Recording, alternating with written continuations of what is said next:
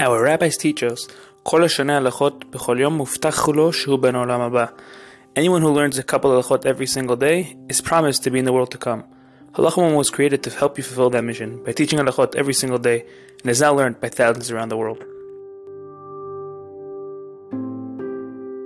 Welcome to Halacha Moment. Today's Halach we will continue to discuss the halachot of B'dikat Chametz. Today's question is, what areas does one need to perform B'dikat Chametz?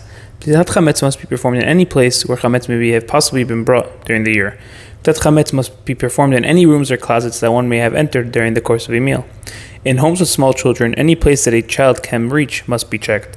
A resident of an apartment building should perform b'dikat chametz in the hallway outside of his apartment as well. One who owns a store or a locker or has an office outside of his home must perform b'dikat chametz in those areas. This b'dika should be performed after the b'dika in one's home, without reciting an additional beracha.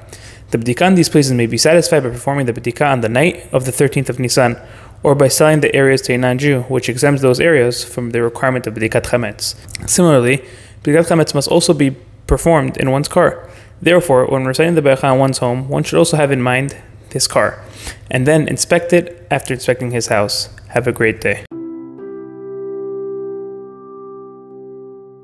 If you enjoyed this halacha moment and would like to help us spread Torah to thousands throughout the world, please consider dedicating a future halacha moment by visiting halachamoment.com forward slash donate or by WhatsApping 305 707 7259.